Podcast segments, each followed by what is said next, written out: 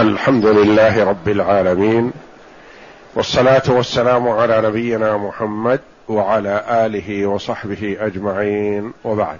بسم الله. بسم الله الرحمن الرحيم.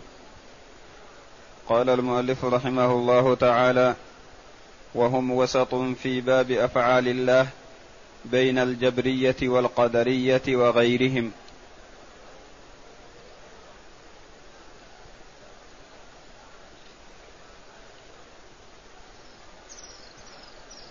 وسط أعد في باب أفعال الله. نعم. وهم وسط في باب أفعال الله بين الجبرية والقدرية وغيرهم.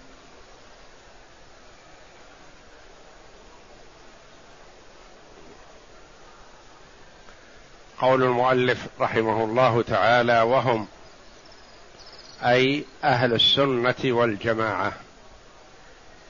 الآخذون بكتاب الله جل وعلا وسنة رسوله صلى الله عليه وسلم. فما ورد فيه ما آمنوا به ولم يأتوا بشيء لم يرد في كتاب الله ولا في سنة رسوله صلى الله عليه وسلم. فهم وسط في باب أفعال الله. بين الجبرية والقدرية. هم وسط بين طائفتين ضالتين. الطائفة الأولى إحداهما الجبرية والثانية القدرية وهم على طرفي نقيض الجبرية قالوا الفعل فعل الله جل وعلا وحده. والعبد لا اختيار له ولا إرادة وإنما هو مجبر على فعله سم جبرية. العبد مجبر على فعله هذا. ومثلوه بالسعفه ونحوها في مهب الريح. تصرفها الريح يمينا وشمالا.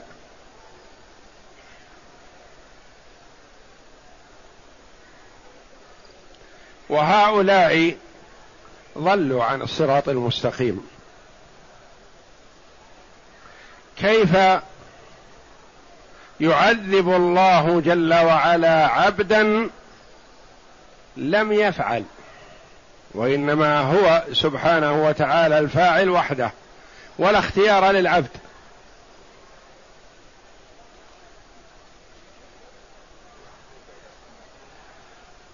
القدرية سنعود إلى هذا. القدرية قالوا الفعل فعل العبد وحده. والله جل وعلا لا إرادة له ولا مشيئة له في فعل العبد حتى يفعله.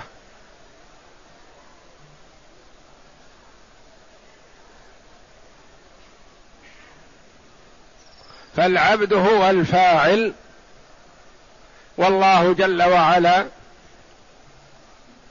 يكتب عليه فعله والله جل وعلا لا مشيئة له ولا إرادة وقد لا يعلم فعل العبد حتى يفعله. تعالى الله.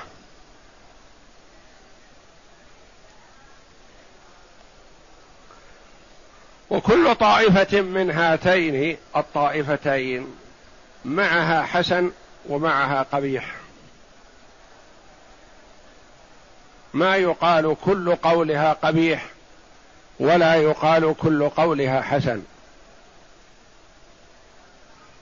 أهل السنة والجماعة الفرقة الناجية أخذوا الحسن من كل فرقة من الفرقتين ورموا بالقبيح عرض الحائط.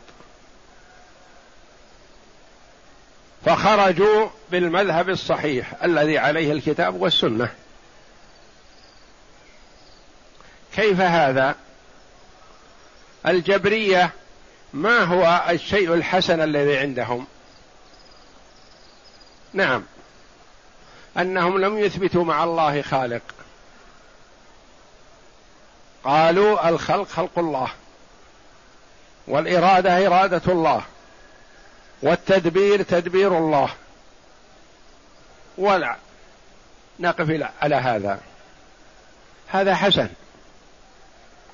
لكنهم تجاوزوا الحسن وقالوا العبد لا اختيار له ولا إرادة له ولا مشيئة له.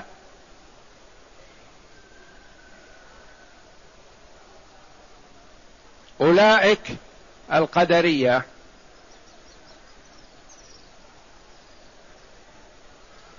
قالوا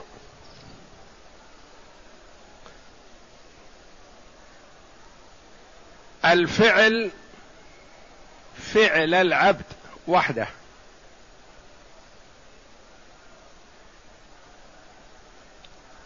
قالوا الفعل باختيار العبد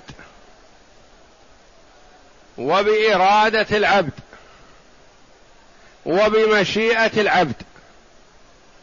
باختياره. ما أجبر. نقول هذا حسن. نحن معكم في هذا. الذي يقوم يصلي يقوم يصلي باختياره.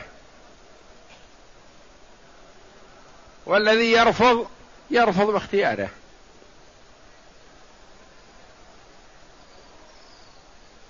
والقبيح ينفون مشيئة الله وإرادة الله في هذا.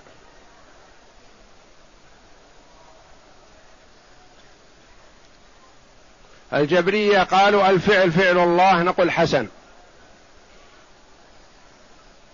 والعبد لا اختيار له ولا مشيئة له ولا إرادة مجبر على الخير مجبر على الشر نقول له هذا قبيح. العبد له عقل وله فكر وله اختيار. القدرية نفاة القدر قالوا العبد مختار وشاء وأراد وفعل باختياره. نقول هذا حسن. ونفوا أن تكون إرادة العبد ومشيئته واختياره تابعة لمشيئة الله. قالوا الله تعالى وتقدس عما يقول. لا يعلم عن فعل العبد حتى يفعله. ولا إرادة له ولا مشيئة له في فعل العبد. نقول لا. وكلا الطائفتين ترد عليها آيات القرآن وأحاديث النبي صلى الله عليه وسلم. أهل السنة والجماعة قالوا العبد له اختيار وله مشيئة وله إرادة يعني تصرف. وهي تابعه لمشيئة الله جل وعلا وإرادته وتقديره. وقد يحب جل وعلا فعل العبد وقد يكرهه. وهو بمشيئته وإرادته. يحبه إذا فعل الطاعة. ويكرهه إذا فعل الكفر.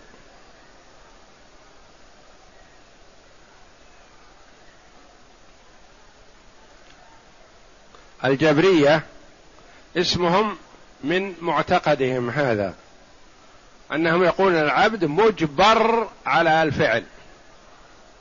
وهذا الواقع والحس يكذب هذا. هل العبد حينما يقوم يصلي يساق إلى الصلاة يجبر؟ قائم باختياره. وقد يقوم وآخر بجواره يرفض. فالعبد له اختيار. العبد حينما يتصدق ويعطي باختياره راضي العبد حينما يقدم على القتل أو سفك الدماء أو شرب الخمر أو الزنا باختياره. مختار. يريد هذا الشيء.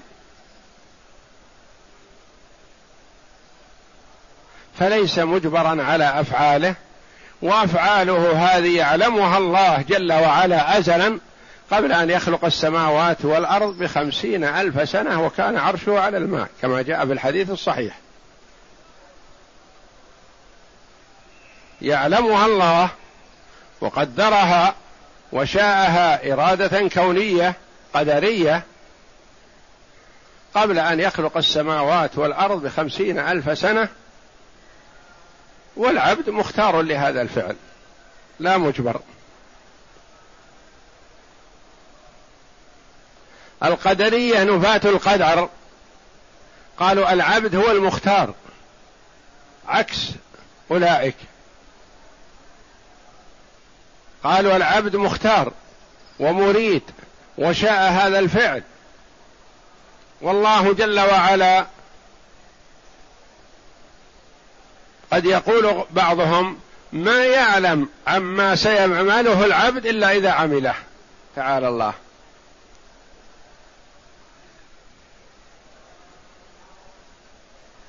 وأهل السنة والجماعة يقولون العبد مختار. هذا الشق الأول من أقوال القدرية. العبد مختار ومريد عكس ما تقوله الجبرية. وإرادته ومشيئته تابعة لمشيئة الله جل وعلا عكس ما تقوله القدرية وموافق للشق الأول من قول الجبرية. أن الفاعل هو الله وحده والعبد اختار هذا الفعل وعمله.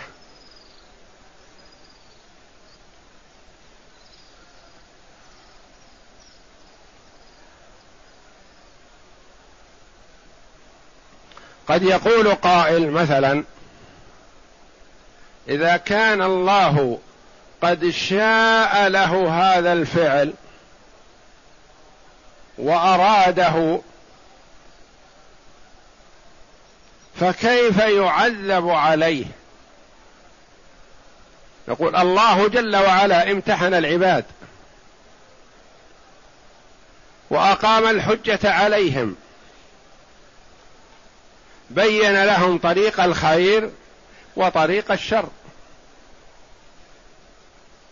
وقال إذا سلكت أيها العبد هذا الطريق يوصلك إلى الجنة. وإذا سلكت هذا الطريق يوصلك إلى النار. وأعطاه الله جل وعلا الأدلة والبراهين ووهبه العقل وجعل له اختيار. فاختار طريق الشر وسلكه.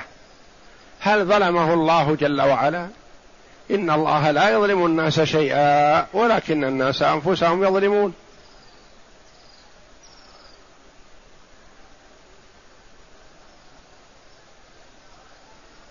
القدرية أساءوا في أنهم أوجدوا فاعلا وخالقا مع الله ولذا سموا مجوس هذه الأمة.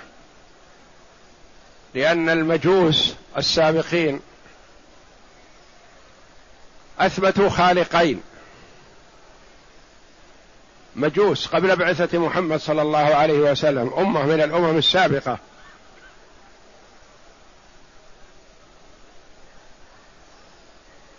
خالق الخير وهو النور عندهم وخالق الشر وهو الظلمة عندهم.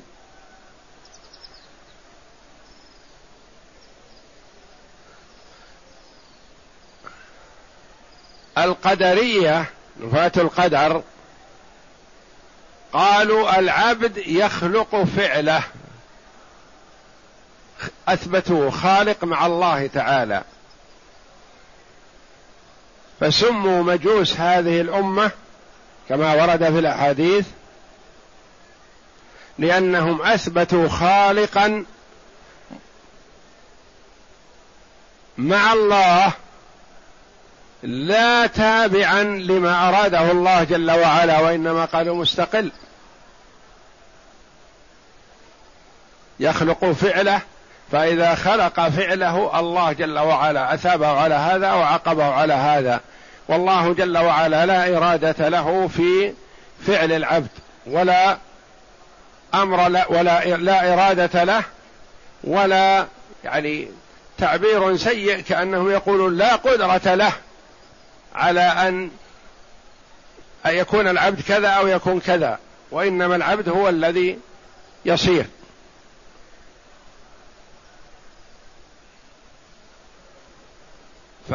فنفوا إرادة الله جل وعلا ومشيئته عما يفعله العباد. وهؤلاء هم القدرية. إلى المعتزلة ونحوهم. والمعتزلة سموا بهذا الاسم لأنهم اعتزلوا مجلس الحسن البصري رحمه الله. خالفوه واصل ابن عطاء وعمرو بن عبيد. كانوا من تلامذة الحسن لكنهم شذوا وخرجوا عن مذهبه فاعتزلوا وطرد الحسن البصري رحمه الله واصل ابن عطاء. وانتحى ناحية فسماهم قتادة ونحوهم من السلف من التابعين. قالوا هؤلاء معتزلة.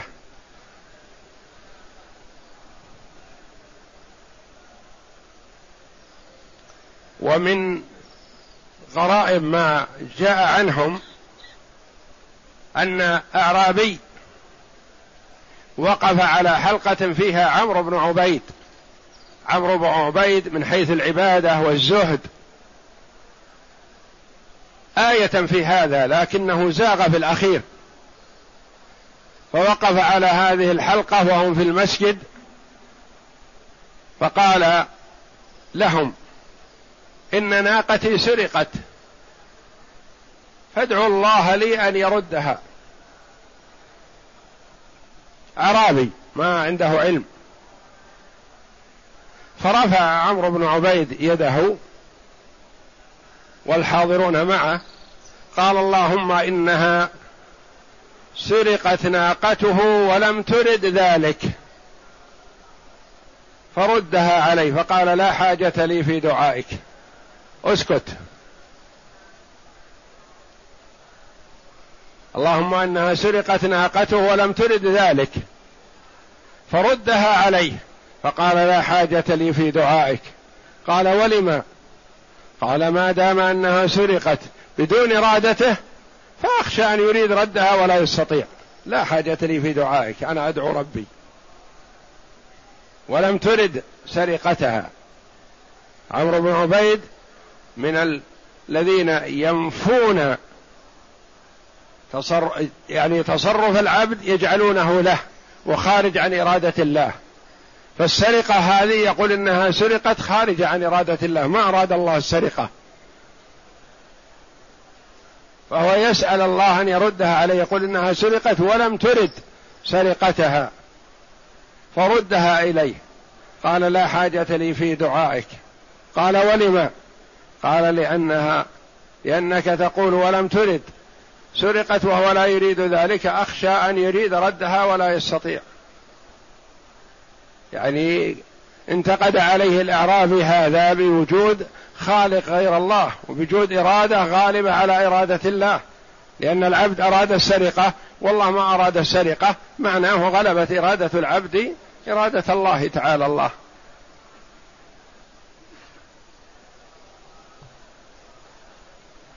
فهم وسط في باب أفعال الله يعني نسبة الفعل إلى الله.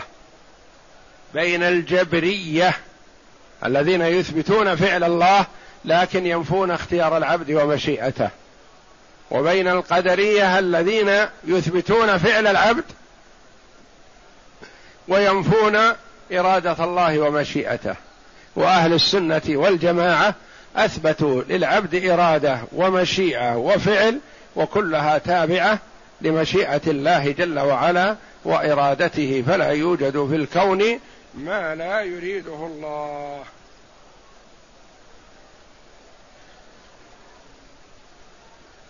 نعم اقرأ قال الشارح قوله وهم وسط إلى آخره. قال الشيخ العلامة محمد بن عبد العزيز بن مانع في تعليقه على هذه العبادة ما نصه. اعلم أن الناس اختلفوا في أفعال العباد هل هي مقدورة للرب أم لا؟ فقال جهم وأتباعه قال الناس اختلفوا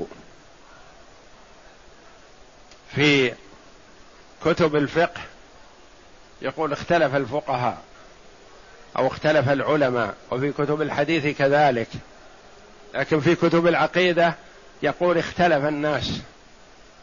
لأن من الناس ممن يقول هذا القول من هو كافر ما يصلح أن يقال أنه من العلماء أو من المسلمين لكن بدون تخصيص أحد بعينه حتى تقام عليه الحجة. ولهذا كثيرا ما تجد في كتب العقائد وكتب التوحيد يقول اختلف الناس اختلف الناس ليشمل المسلم والكافر. نعم. فقال جهم وأتباعه وهم الجبرية. جهم الجهم بن صفوان. نعم. إن ذلك الفعل مقدور للرب لا للعبد. وكذلك قال الأشعري وأتباعه إن المؤثر في المقدور قدرة الرب دون قدرة العبد. يعني أن الفعل فعل الرب. نعم. والعبد لا اختيار له لأنهم كانوا قالوا جبرية مجبر العبد مجبر نعم. وقال جمهور المعتزلة وهم القدرية أي نفاة القدر إن الرب لا يقدر على عين مقدور العبد واختلفوا هل يقدر على مثل مقدوره. الرب لا يقدر على عين مقدور العبد. يعني العبد هو الذي يفعل فعله. نعم. واختلفوا هل يقدر على مثل مقدوره فأثبته البصريون كأبي علي وأبي هاشم ونفاه الكعبي وأتباعه البغداديون. وقال أهل الحق أفعال العباد بها صاروا مطيعين وعصاة وهي مخلوقة لله والحق سبحانه منفرد بخلق المخلوقات لا خالق لها سواه. وقال. أهل الحق أهل السنة والجماعة. نعم. فالجبرية غلوا في إثبات القدر فنفوا فعل العبد أصلا. قالوا العبد مجبر. القدرية نفاة غلوا في إثبات القدر فنفوا فعل العبد أصلا. يعني قالوا العبد مجبر. ما له اختيار ولا إرادة. نعم. والمعتزل نف... والمعتزلة نفاة القدر جعلوا العباد خالقين مع الله. ولهذا كانوا مجوس هذه الأمة. وهدى الله المؤمنين أهل السنة لما اختلفوا فيه من الحق بإذنه والله يهدي من يشاء إلى صراط مستقيم. فقالوا العباد فاعلون والله خالقهم وخالق أفعالهم كما قال تعالى الله خالقهم وخالق أفعالهم. فالفعل المباشر فعل العبد والله جل وعلا خالقه وخالق فعله. نعم. كما قال تعالى والله خلقكم وما تعملون. وإنما نقلنا هذه العبارة بنفسها لأنها تخليص جيد لمذاهب المتكلمين في القدر وأفعال العباد.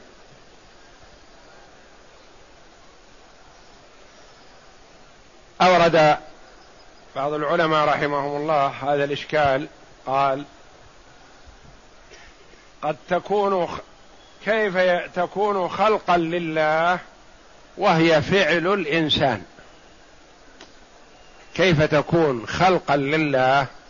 مثل الأشياء المحرمة والقبيحة. كيف تكون فعل خلق لله والإنسان هو اللي فاعلها هو اللي فعلها والجواب أن أفعال العبد صدرت بإرادته بإرادة وقدرة من الله جل وعلا والذي يعني أن أفعال العبد صدرت منه باختياره وقدرته وتصرفه. والله جل وعلا هو الذي خلق فيه الإرادة والقدرة. فالله جل وعلا خالق الإرادة والقدرة والعبد خلق وفعل ما فعل. ففعل العبد فعل ينسب إليه ويثاب عليه إن كان خيرا ويعاقب عليه إن كان شرا. والله جل وعلا هو خالق إرادته وقوته وقدرته على هذا الفعل. والله أعلم. وصلى الله وسلم وبارك على عبده ورسول نبينا محمد وعلى آله وصحبه أجمعين.